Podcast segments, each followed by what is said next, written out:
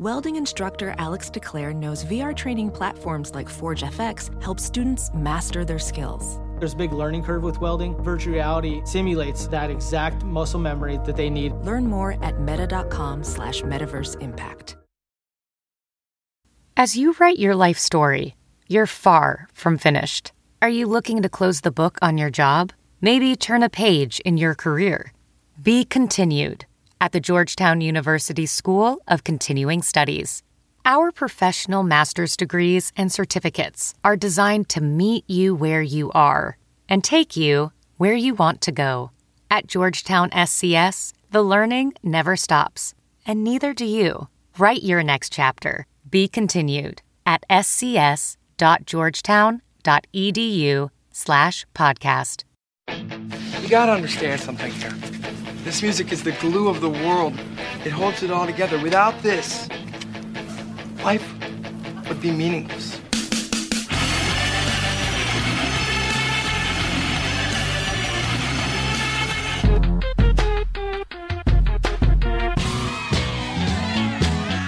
What are you getting so crazy about? It's just music.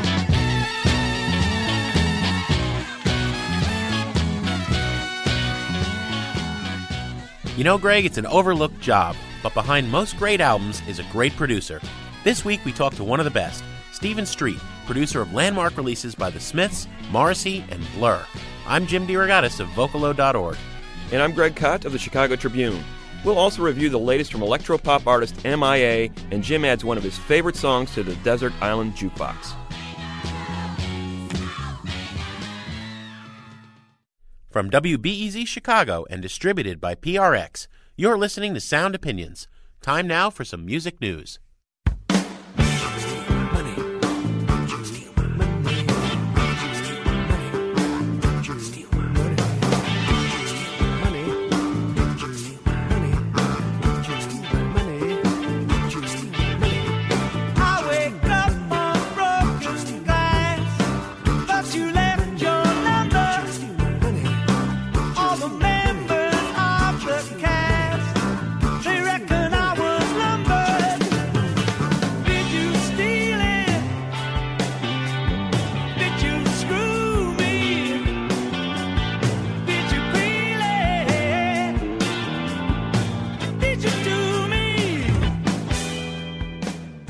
That is the song Did You Steal My Money by The Who from the early 80s.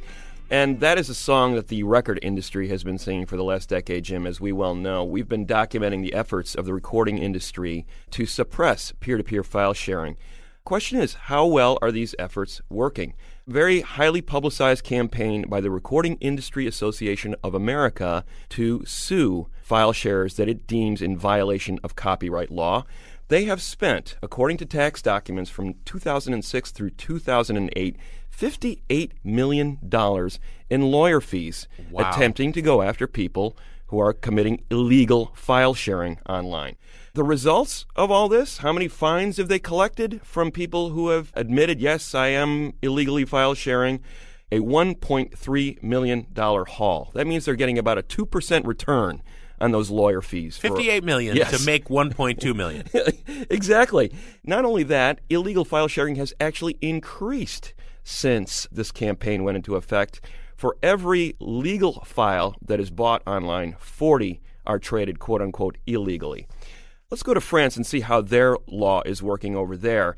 The government, in fact, has been involved with the recording industry there trying to suppress file sharing. Sarkozy, the president, has been behind a law that says basically if you are caught illegally sharing files three times on the internet, your internet service provider can basically cut you off from access to the net. Really draconian measure. It was finally passed earlier this year. How many times has the government implemented this policy so far? Not a single warning has been sent out, and not a single broadband connection has been cut. So it seems like there's been more bark than bite in France's law. And admittedly, a lot of French officials are now having second thoughts about whether this is going too far.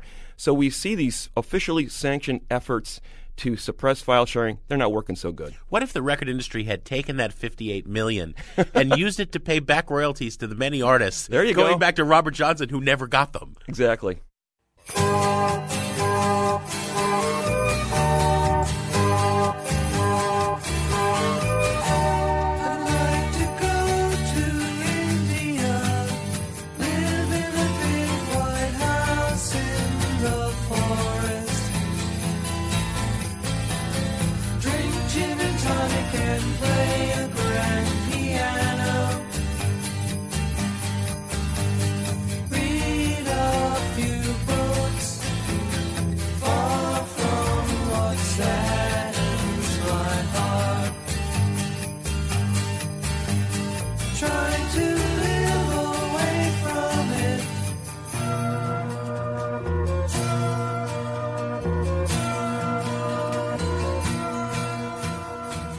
That is India song by Big Star.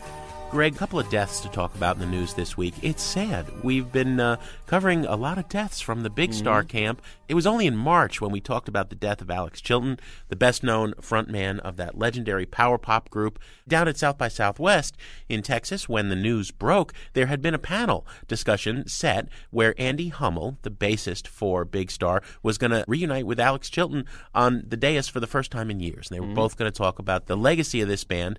Hummel was there, as was Jody Stephens, the drummer who we had on the show last year, but Chilton wasn't. He died, and now at age 59, Andy Hummel is dead as well. Important contributions to that band. We've talked a lot about Big Star, so I want to focus on another death that is probably a little less known, but it should be. This is a name that should be celebrated by fans of adventurous rock and roll because Tuli Kupferberg, mm-hmm. co-founder of the legendary Fugs, arguably laid the groundwork not only for the freak folk movement that has been so popular in recent years, but for the punk rock attitude. This guy was a character, Greg. He was of the previous generation. He was of the beatnik generation. He had started a magazine that published the likes of Allen Ginsberg and Deanne DePrima, LeRoi Jones. He was a great poet, uh, prolific throughout his 86 years. He was despondent once and uh, tried to commit suicide jumping off the Manhattan Bridge, but he landed in the water. He was fine. He swam ashore, and, and he was legendary in the New York beatnik circles as the man who survived jumping off the bridge. With Ed Sanders, who was also a poet and the owner of the Peace Eye bookstore, they put together this ramshackle collaborative group with people like Bruce Weber and Peter Stampfel, guys who would go on to be part of the Holy Modal Rounders. They were part of that Greenwich Village scene that was scarier, grungier, druggier, and more versed in weird sex things than the nicer Greenwich Village scene of Bob Dylan. You know, Dylan, I think, would have run across the street when he saw the Fugs coming, named for the euphemism from uh, Norman Mailer's books. The Fugs were the band that played when Norman Mailer tried to have the exorcism of the Pentagon at the height of the Vietnam War. Lester Bangs called them the godfathers of punk because of both their subject matter and their insane sound.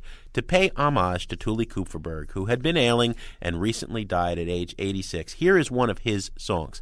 Tuli grew up in a Jewish household, and a lot of the songs he brought to the Fugs were delivered in the style of the Kaddish. And you can just picture him like a rabbi davening as he delivered these tunes, except the lyrics were a little bit different. His best known song was CIA Man, and it recently was on the soundtrack of Burn After Reading, the Coen Brothers movie, mm-hmm.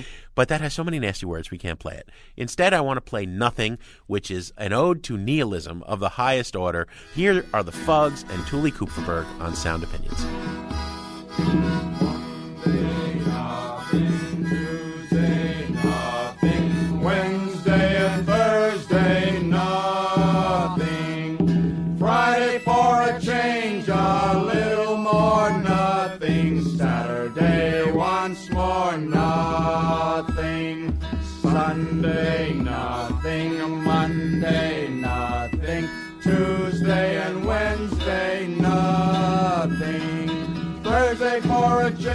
A little more, nothing. Friday, once more, nothing. A Monday, garnish, a ding, stick, a garnish. Mittwochen, Donnerstag, garnish. Freitag for a garnish. Kegela, Jobbes, weiter, garnished. Lunes nada, martes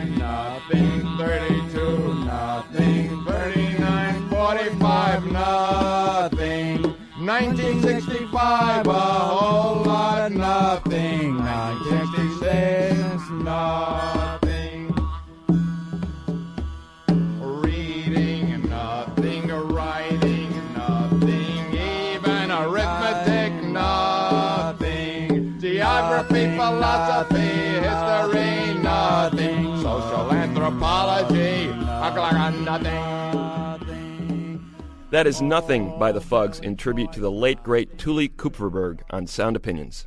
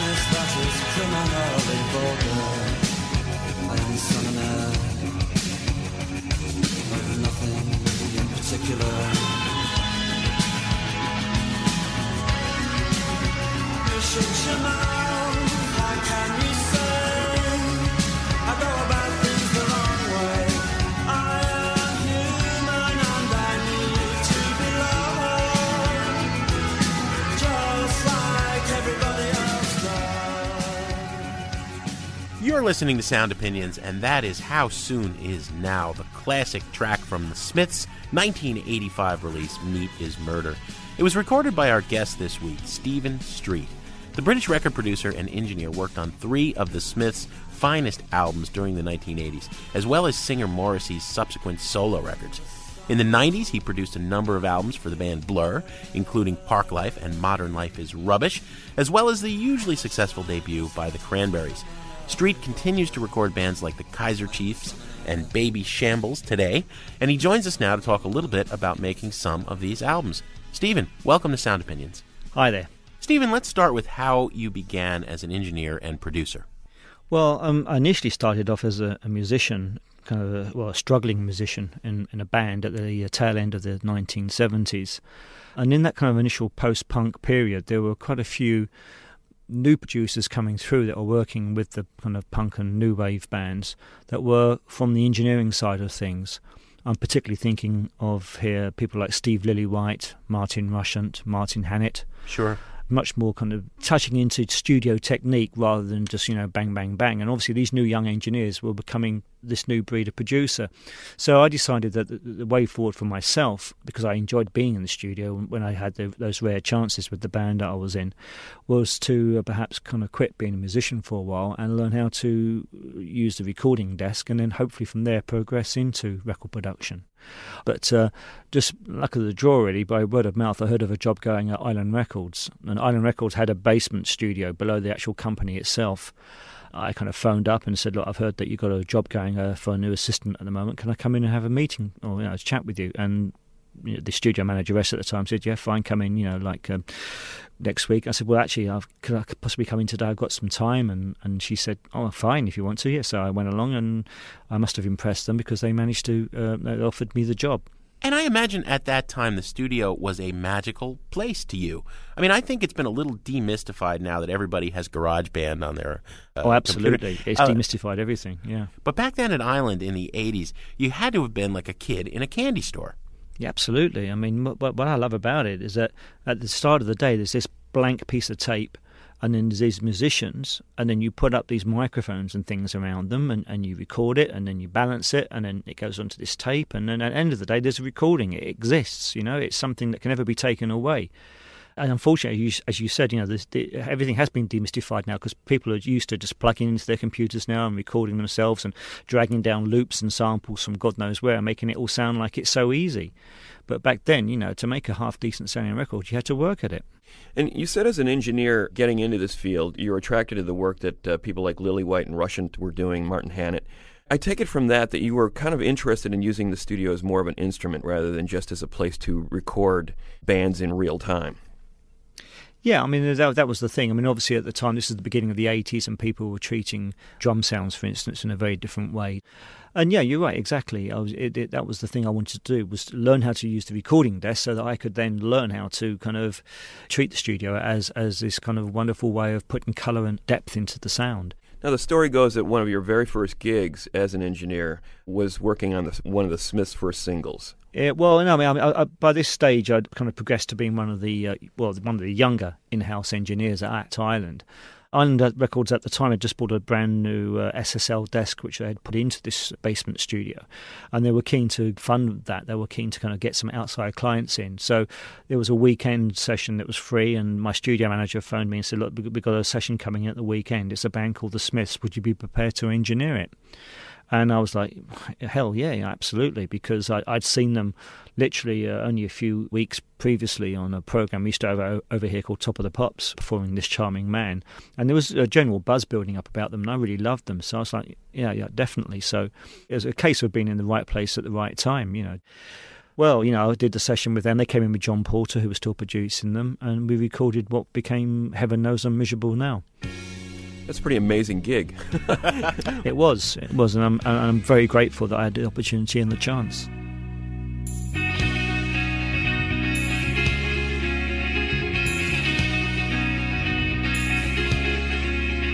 I was happy in the haze of a drunken hour, but heaven knows I'm miserable now. I was looking for a job and then I found a job, and heaven knows.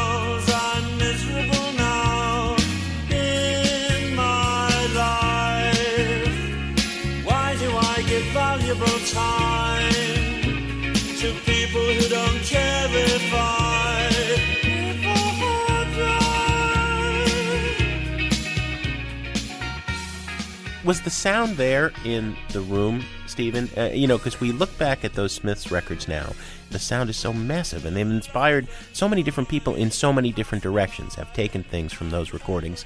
And I think people outside the industry are always kind of confused. Well, how much is the producer and the engineer, and how much is that band would have sounded that way if we were recording them on a mono cassette player? Well, I mean, obviously Johnny's playing was particularly beautiful, but the main thing was I think was Morrissey's vocal performance. And as long as you had a half decent mic and you kind of put the right kind of reverb on him or whatever, it would sound pretty damn good. You know, you wouldn't need to kind of slave over it with auto tune and all that kind of thing to make it sound decent. This pretty much was the sound of a band playing, though, in a decent room and balanced well to make sure you gave Johnny some nice kind of effects on his guitar, some delay, some chorus here and there, and so on and so forth. And you pretty much got the sound. Asked of me at the end of the day, Caligula would have blushed. Oh, you've been in the house too long, she said, and I naturally fled.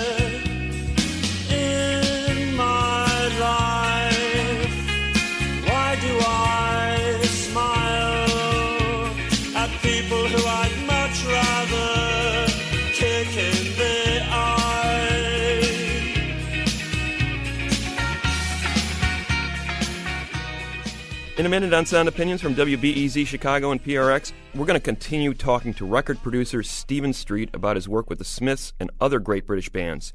And later on, Jim's going to add a track he can't live without to the Desert Island Jukebox.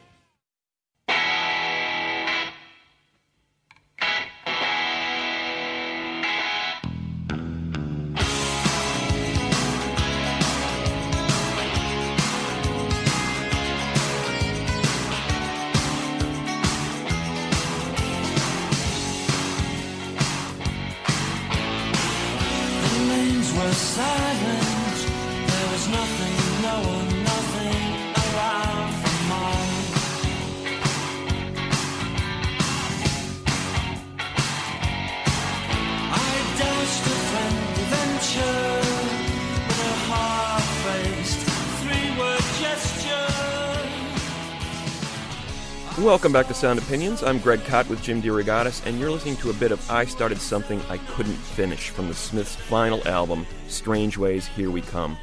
Jim and I have been talking to the man who produced that album, Stephen Street. Street worked extensively with the Smiths in the 80s and later with Smith singer Morrissey on his solo records, as well as five of Blur's albums. Stephen, I'd love to talk to you a little bit about your relationship with the Smiths. You know, we all know that being a producer is much more than just getting sounds on tape. Sometimes you got to be like a therapist almost. Uh, did your role blur into navigating the relationship between Morrissey and the guitar player Johnny Marr? And how did the Smiths actually get along?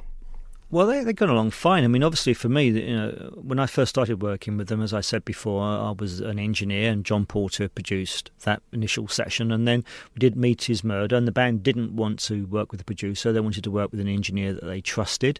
So obviously, I was brought in as a kind of confidant in a technical kind of way with them then. And then it naturally kind of progressed to me becoming a co producer with them and so on. Obviously, Morrissey would want to work earlier in the day than Johnny and so on and so forth. So I'd always make sure that I was around and about to be there, to be used by them whenever they wanted.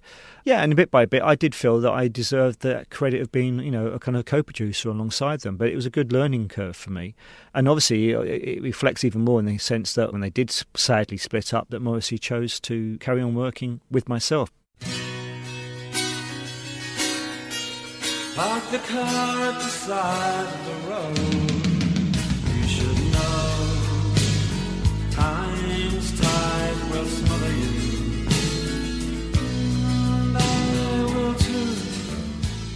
You came along with Meat is Murder as, as the first full length that you worked on with them. At that point, what did you feel you could bring to the table? I mean, was it just a case, oh, you know, I'm so happy to be in the studio with this amazing band and, you know, I'm just here to record them? Or did you feel like, hey, you know, I'm, I've listened to your music. Are there any ideas you sort of brought to the table at that point when you when you started working with the band full time? Yeah, I mean, I mean, the main thing was uh, when they were kind of running through a song idea, I would be kind of shifting through all the different kind of reverbs and kind of room sounds I could find, you know, uh, using different reverb units to see what would work best on the snare and, and generally on the kit, but predominantly on the snare at that point. And so that when they came back in after playing in the playing area, as it were, they would come back in and hear it played through the desk and actually hear hopefully something that would inspire them, you know, and that would help take them in a certain direction with the song. And back then, I used to print the reverb that was for that song onto a couple of tracks and make a note of it so that if I needed those tracks later on you know, for further overdubs, I could recreate it on the mix. But it gave us a sense of flavour and taste for the sound for that song while we were tracking on it. And then with Johnny, I would always have two different delay times set up at different kind of um, times that suit the tempo of the song. So again, with him when he was playing, if he needed something to bounce off of, I could give him a delay or, or a particularly nice kind of reverb or whatever. So I was trying to bring sonic kind of touches and colours that could be there at a fingertips touch to help keep the session rolling along. Were there any specific songs where you felt like it changed radically from where they brought the song in to where it became something quite a bit different because of those kind of touches in the studio? Or Meat is Murder, for instance, I mean, that was just like a little kind of piano motif that Johnny had had, and they'd been kind of jamming out slightly as a bass drum and guitar outfit uh, in rehearsals, uh, sound checks, and things. But it didn't have the sonic qualities that we had built up with the backwards piano drones and the, the animal noises and things.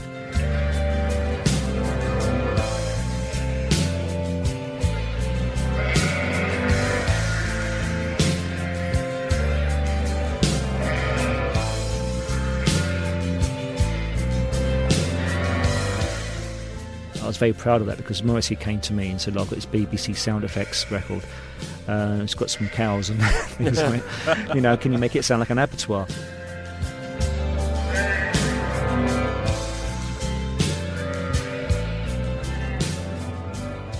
The Queen is Dead.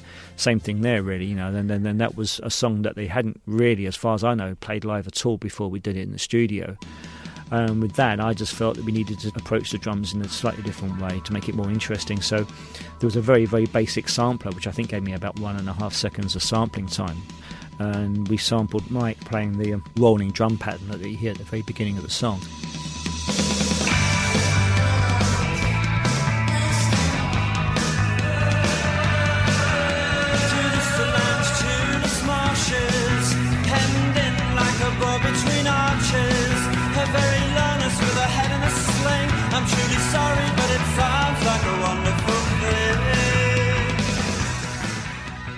Talking with record producer Stephen Street on Sound Opinions. Stephen, the Smiths break up in 1987 and Morrissey goes out on his own. Now, as you mentioned earlier, he continues to work with you, and this time you're tapped as a songwriter as well, right?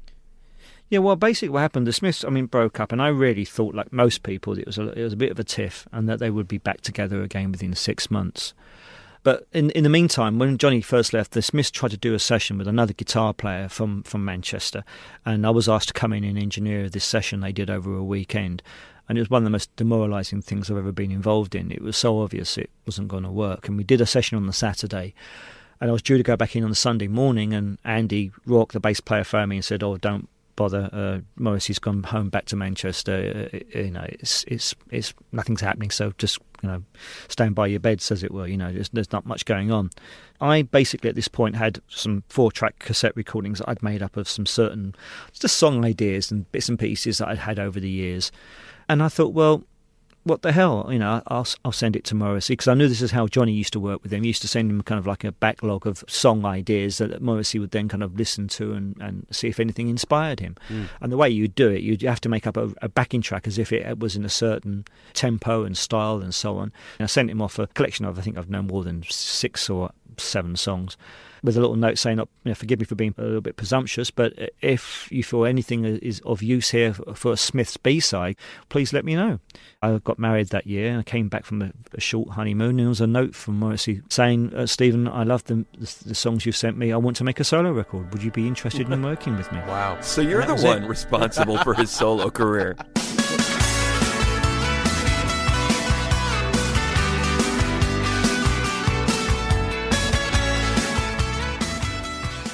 We booked a session in the studio that year, and we, elected to do two or three songs in that first week or so, and uh, one of which was Suede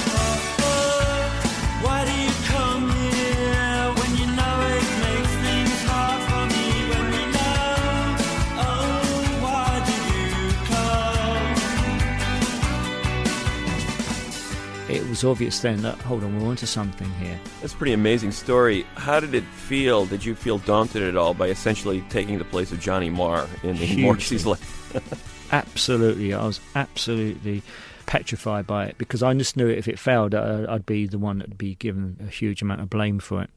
And in fact, when I finished the record with Morrissey at around about Christmas time, he kind of basically went kind of incommunicado with me for a good couple of months or so. So I thought, oh, you know, this is it. He's, he's decided that he doesn't like it. And then Suedehead kind of got a, kind of got pressed up and went out to radio, and people just loved it.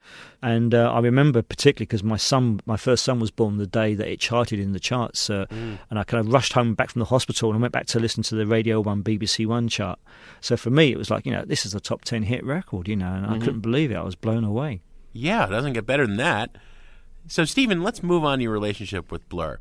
Greg and I are both huge Blur fans, and we followed the careers of uh, Damon Albarn and Graham Coxon from the beginning. I think we were uh, half of the U.S. audience that did appreciate Blur early on. But this, this always waiting for them to take over the U.S., but that Nirvana band got in the way, and then those Oasis Yeah, yeah. fellas. All right, so the story goes you hear the single She's So High, and you seek them out to work with them. I'd heard it on the radio, but then the main thing that made me kind of think wow, this is really good. I saw there was a there was a program on, on BBC on Sunday afternoon which was uh, a, some kind of jukebox jury type thing where they played a video and so on and so forth. And I saw these guys and I heard the music and I thought, "Gee, there's something special about these people. I, I really like them. And apparently Graham was a big Smiths fan. I, I think Damon was too. And so they basically said, okay, we'll give Stephen Street a try. Let's, let's do a session. So I went into the studio with them and we recorded There's No Other Way. And that was the start of a very long and fruitful relationship, basically. There's no other way. There's no other way. All that you can do is watch them play. There's no other way. There's no other way. All that you can do is watch them play. Those records are, are so extraordinary, those early Blur records. And I go back and forth. I can't ever decide whether Parklife, which of course was the big breakthrough, or Modern Life is rubbish, are most brilliant. I think I would have to take both of them to the desert island if I was going. Um, That's very kind of you. but you know, eh, they had this sort of 60s sense about them in the way that Pink Floyd grew by leaps and bounds from album to album in the early years, or the Beatles, you know, and there was this incredible growth from that first Blur album to Modern Life to Parklife. What would take other bands five years, they seem to be doing in six months. Yeah, I mean, uh, they were incredibly talented. I mean, when people talk to me about the Smiths and, and Blur and, and acts that I've worked with, for me, my favourite, just because they were such lovely people to work with, is, is Blur. Because I mean, Damon was so driven as a character. I mean, as you can see now, he's you know he just doesn't stop working. And Graham Coxon is, is simply the most fascinating guitar player. He's absolutely brilliant to work with in the studio.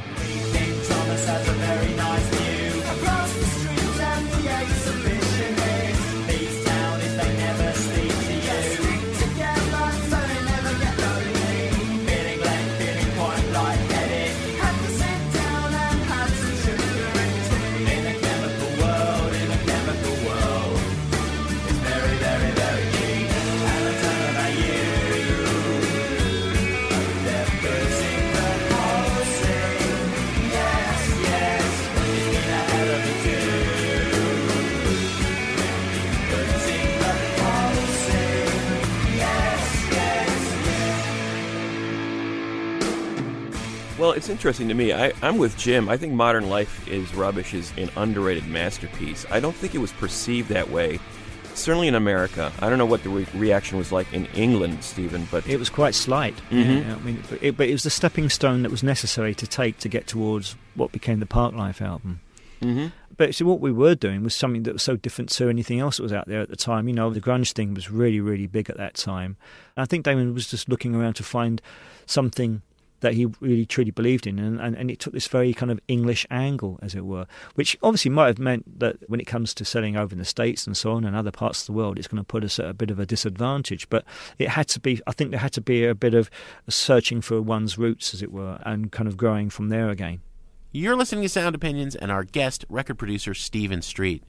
Stephen Blur followed up Modern Life is Rubbish with Parklife in 1994. That album produced the band's biggest U.S. hit, Girls and Boys. What was it like the first time you heard that song? Well, you know, we'd been in the studio for a couple of weeks or so doing some of the earlier songs that had been written for the album. And at that time, what Blur had to do, they had to demo songs, give them to Food Records, and Food Records would say, okay, you can do that one, that one, and that one with Stephen. And they, you know, they'd give them the necessary budget to go in the studio with myself and record those songs. And then Damon placed me this very basic demo of um, Girls and Boys. And my, my ears just pricked up. I said, Look, we've got to do this. This is great. And I said, But for me, let's do it as a 120 BPM disco record. You know, let's make it.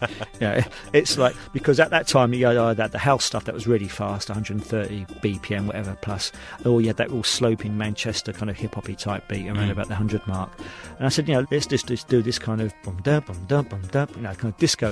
Instead of getting Dave to go in and just play, we just sequenced up the very basic kind of bass drum snare hi hat pattern, and then got Alex and Graham to play on top of it. And as soon as those two started playing on top of it, it's like, whoa, this, is, this still sounds fantastic, you know.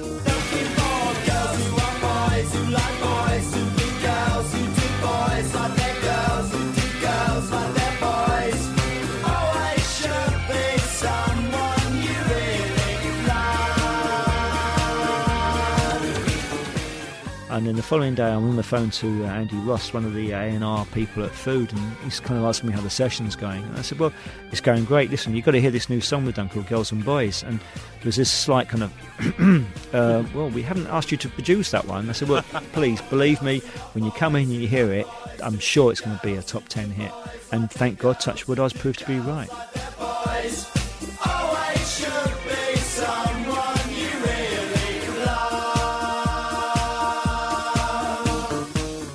That was a heady time between Parklife in uh, 94 and then the follow up, The Great Escape. You had these two quintessential Britpop records. Of course, the the rivalry with Oasis, which was like, I think the NME had to write about that every week. It was, a, it was a requirement in England.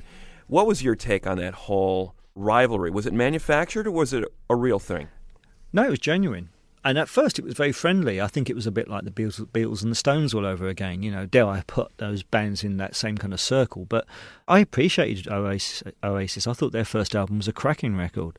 But I think Liam being Liam and, and, and Noel being as he is, although he's not quite as outspoken as Liam, he's still got a bit of a sharp tongue when he wants. And I think a few things started to be said that were a little bit below the belt, as it were. So then it did start becoming a little bit more personal. But you know, initially at first, you know, I think it's great to have um, a, a, bit of rivalry. I think that's what spurs bands on, you know. In between Parklife and The Great Escape, you worked on the first Cranberries album, and I'd read a, a quote that you said where that that year that Parklife spent on the charts a year, and Cranberries' uh, first album spent a year was probably the high point of your career. Yeah, I mean, it was the kind of things that you just don't really expect. I mean, in the 80s, the only records that did those kind of things were albums by Tina Turner and Phil Collins and that kind of thing, you know. And all of a sudden, records made by a little old me were suddenly spending a year in the chart. And I was just like, this is something else, you know. It was mm. just, it was just, it was exciting. But you know, the Cranberries record nearly got dismissed as you know. I mean, I mean, I don't know if you know the history of that, but that record nearly kind of disappeared without trace. It was only because of I think someone over on, on your side of the Atlantic kind of liked the, the, the video they'd done for Linger and, gave it heavy rotation and on, on all that alternative nation.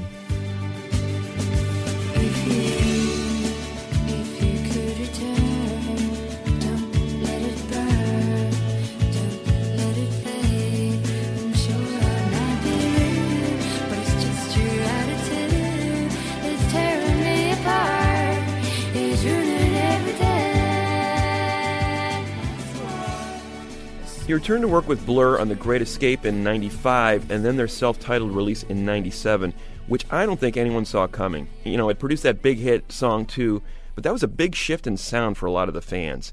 So, what happened in that period where their sound changed the way it did?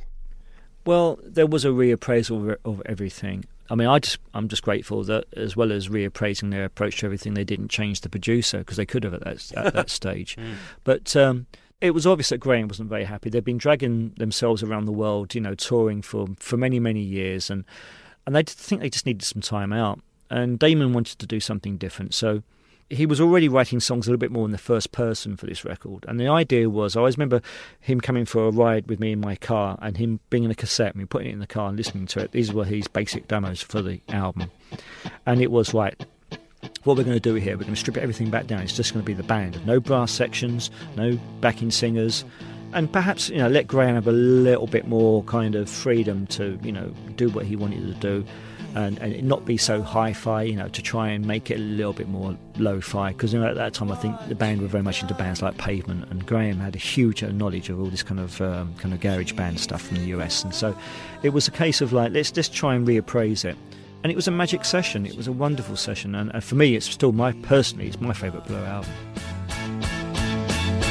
And when she lets me slip away,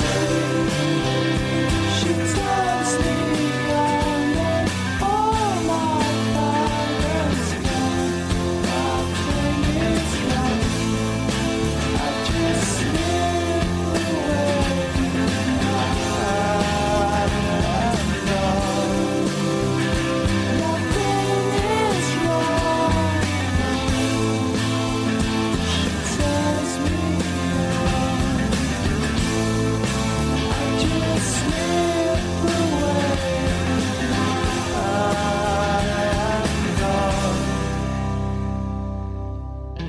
Well, do you have any insight into whether we'll ever see Damon and Graham put Blur back together. Is there a better chance or worse chance than Morrissey and, and Johnny Marr? I personally think there's a better chance, but I think it will be on Damon's terms as fitting. You know, I don't think that Damon will, will drop everything else that he's doing just to do Blur on its own. I think Damon's too much of a well, he just he just just loves working, doesn't he? Just just doesn't stop. So, um, as you know, they did a little single this year in this country. I don't know if you heard it over there, done for the Independent Records Day. There was a one-off track they recorded, and so um, I'm I'm pretty certain that uh, in their own time they will find times to kind of go in the studio together and, and make something. Whether it will be ever like the, the touring and recording machine that they were before, I, I kind of doubt very much. But you know, I wouldn't be surprised if they you know they do a little bit more in the future. Lord,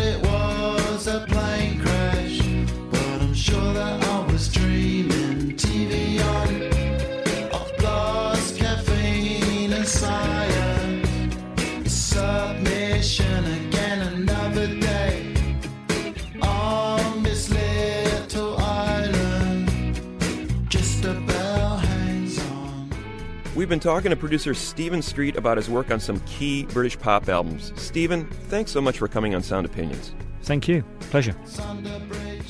To share your opinions on Sound Opinions, call our hotline, 888 859 1800, and we'll put them on the air. You can also email interact at soundopinions.org or connect to us on Facebook and Twitter. Jim and I will be back with a review of the new album by pop provocateur MIA after a short break on Sound Opinions from WBEZ Chicago and distributed by PRX.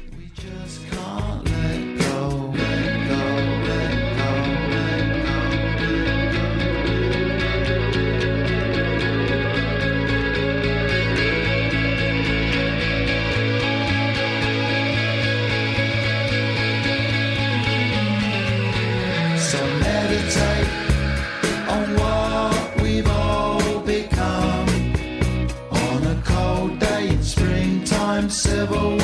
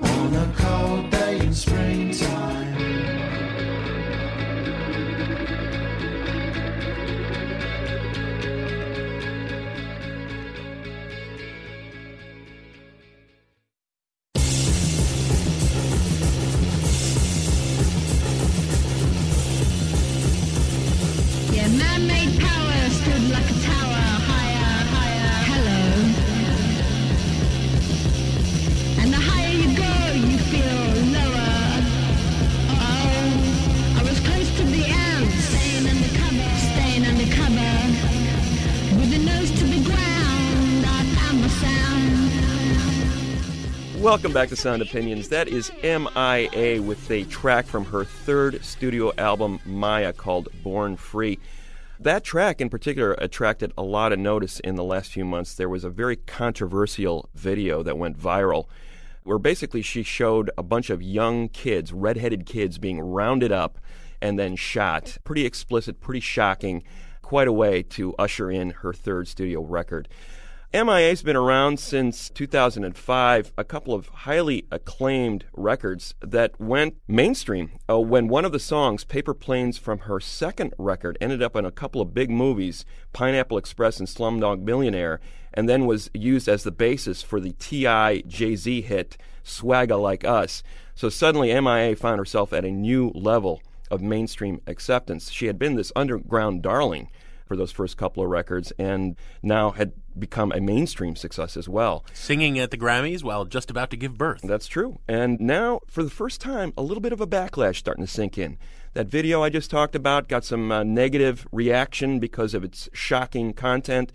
And there was a scathing profile in the New York Times Sunday magazine in which the writer Lynn Hirschberg pointed out some inconsistencies between MIA's third world stance, her sort of chaotic, anarchic political views, and her lifestyle. I mean, she's about to get married to an heir of the Seagram's fortune.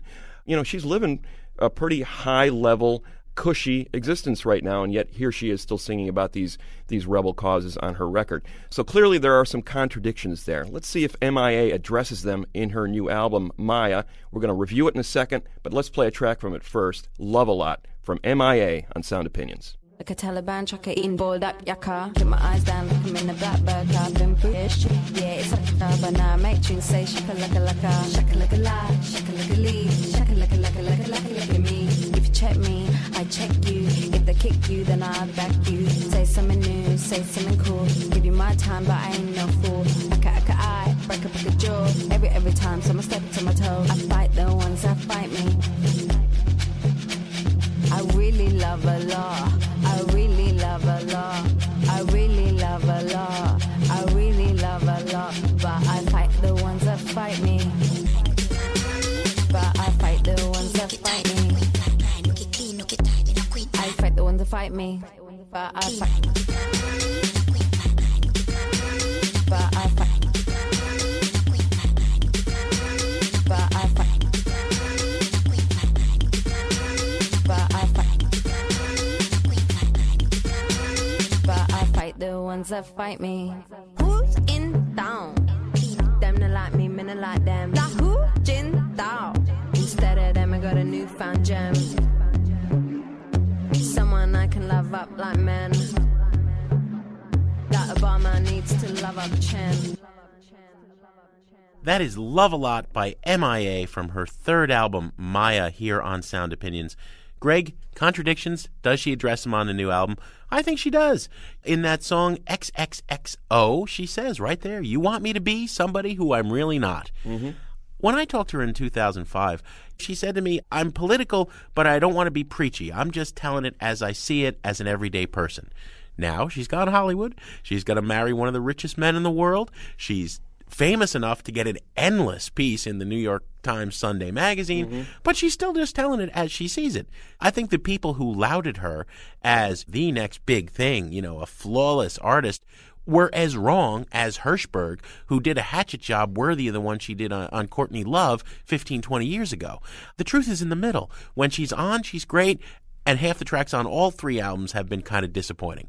I like that she's really noisy here, that we have this weird mix of Bollywood grooves and reggae and ministry like jackhammer rhythms and nasty guitar. There are half a dozen tracks here that are great. We rate things on the buy it, burn it, trash it scale. I honestly am torn between a burn it and a buy it, but you know, just because Hirschberg hated her, I'm going to give it a buy the best moments here are worth your hearing. Well, I have to say, I was a big fan of Arular and Kala, her first two records, and not for the reasons that some other critics were. They were entranced with her heritage, the fact that, you know, she had grown up in Sri Lanka in this war torn country and was singing about third world issues.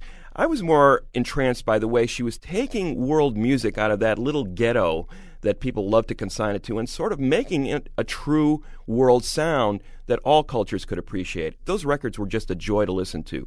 What I see here with Maya, clearly she is in a new place and she's addressing some of those contradictions. That's all well and good, but it's a it's an awkward balancing act. I think she's become more extreme. As he said, there's more violence, more harsh sounds on this record than ever before. She's working with the same crew of cutting edge producers, people like Blaqstarr, Diplo, Rusko, Switch. These guys know how to make those harsh beats really well, but th- those pop songs really aren't very convincing. Uh, No, she can't sing. She's not much of a singer. Just remember, for all you know, good or bad, come on, me.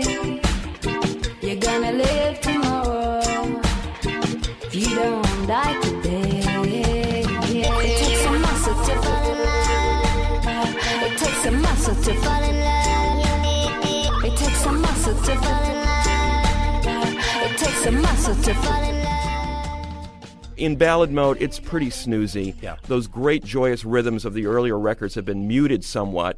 I don't really hear any of that great electro pop dance music that she was making on those first two records. It's either very extreme, noisy, or very extreme poppy. I don't think she quite found that perfect middle ground. So I'm going to give it a burn it. I tell you, little buddy, this whole island is bewitched.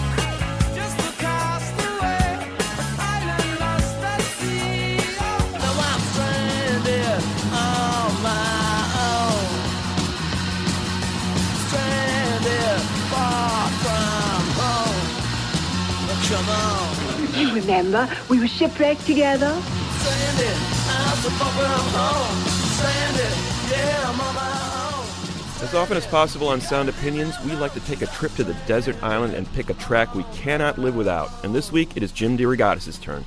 Thank you, Greg. All that talk about Blur, as well as the talk about MIA, got me thinking about a band that had some connections to both.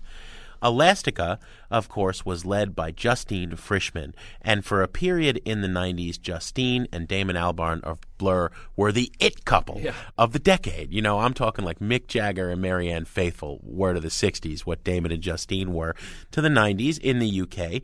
Also, MIA was a huge fan of Peaches and I think traveled around a bit when Peaches and Elastica toured and was inspired by both of those women to go out and do her own thing.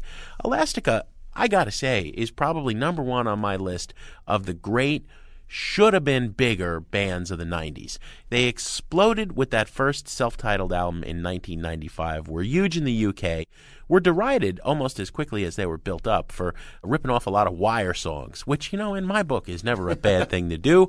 You know, Justine was an amazingly intelligent, smart, funny front woman. Donna Matthews, her guitarist partner, was a great songwriter, delivered those hooks on the first album and to some degree on the second, which we had to wait for for a long time, The Menace in 2000. They were unstoppable. And then they disappeared. There were drug problems. There were personal problems. Donna Matthews wound up as a, a minister in the UK, and Justine disappeared for years until recently. There were a couple of articles. She she had moved to the U.S., went to visual arts school, and is now married and painting. But man, what a front woman. I'm talking like on level of PJ Harvey and Courtney Love when Elastica was on. So here, keeping with the Britpop theme of some of this show, is Elastica from album number one, the immortal song Vaseline on Sound Opinions.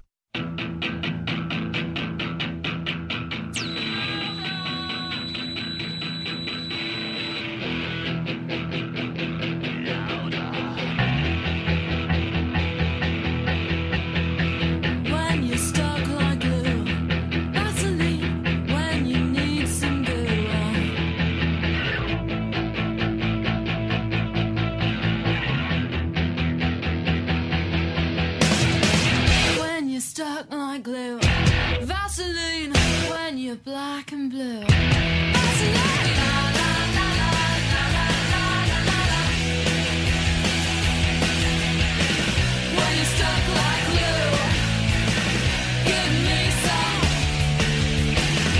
Stuck like glue. If you'd like to woo.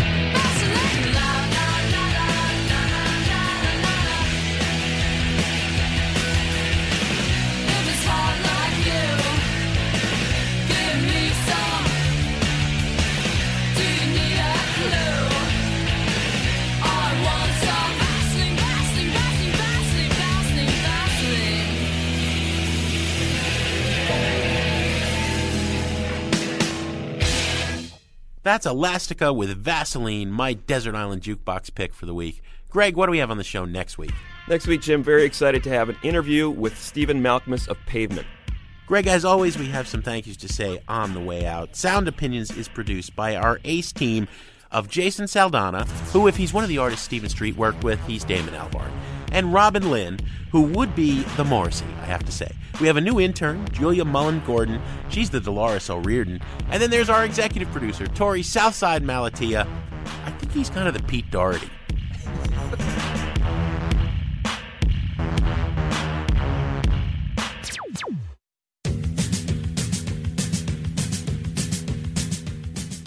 On Sound Opinions, everyone's a critic.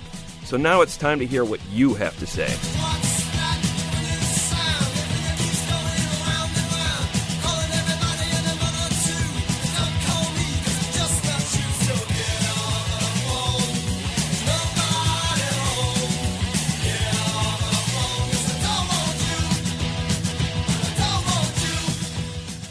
Messages. Hi guys, my name is Todd from Philadelphia, Pennsylvania. I liked your segment on the Roots. Been a long time follower of the Roots since before they had a record deal when they went on the Square Roots. Uh, bought about every album they have, and I think you guys did them uh, justice, especially that Black Thought mentioning him as you know one of the top lyricists in hip hop. And I think any anyone who is uh, into hip hop would would definitely have to categorize him. You know, you couldn't make a list without putting him in the uh, at least the top ten. So I just wanted to say, a great show. Thank you for the segment, and uh, keep up the good work. I'm sick, sick of waiting in vain. Tired of playing the game, thinking of making a change. Finally breaking the chains. Every phase, every happening crazy. When it's said and done, my head is right back in the haze. I'm ready for the next chapter and page to start acting my age and part ways with black thought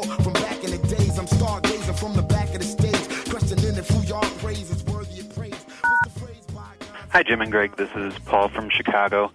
And I just finished listening up to your Off the Rails show, which was great, and especially Greg's section on Metallica, who absolutely deserve it.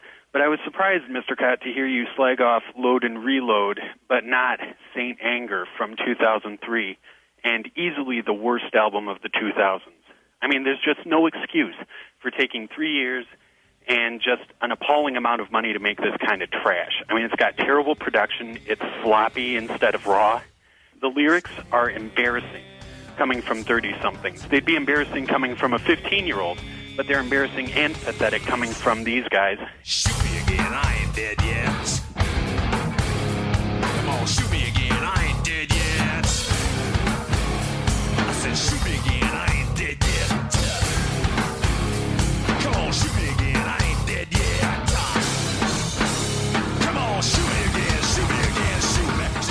It's an insult to anyone who ever liked those guys, even before they started suing their own fans.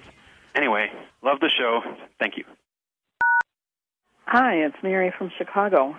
Would you say that you're off the rail because you don't act and sound and write and walk and talk exactly like you did 25 years ago? If you want new and exciting, then listen to new and exciting bands.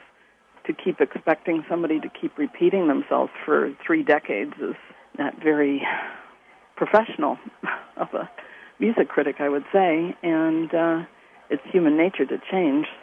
And if you don't like the change, well, you like the way they were, you don't like the way they are now. Hi, Greg and Jim. This is Kate from Seattle. I uh, just wanted to say I love, love, love your show. I was excited when you announced that you were going to do a off the rails show, and I just knew that Chris Cornell would be featured, and I couldn't agree more. Uh, I moved to Seattle uh, over 15 years ago because of my love for grunge and my need to see quality live music any day of the week. And Soundgarden was, uh, or is, definitely my number one band in that genre. Shower in the dark day, clean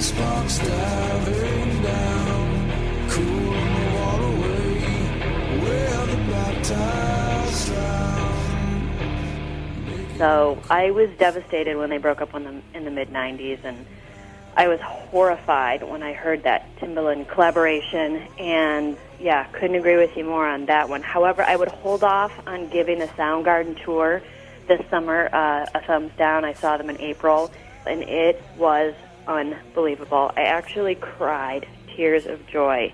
It just felt like time stood still, and they hadn't broken up, and it was like the early 90s all over again. I'm actually just getting teary eyed again thinking about it because it was so phenomenal. So I can only imagine that their shows this summer will be that great.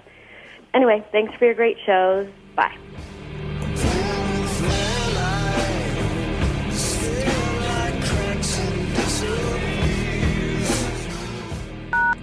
No more messages. To share your opinions on Sound Opinions, call 888-859-1800. We'll be back next week on Sound Opinions from WBEZ Chicago and distributed by PRX.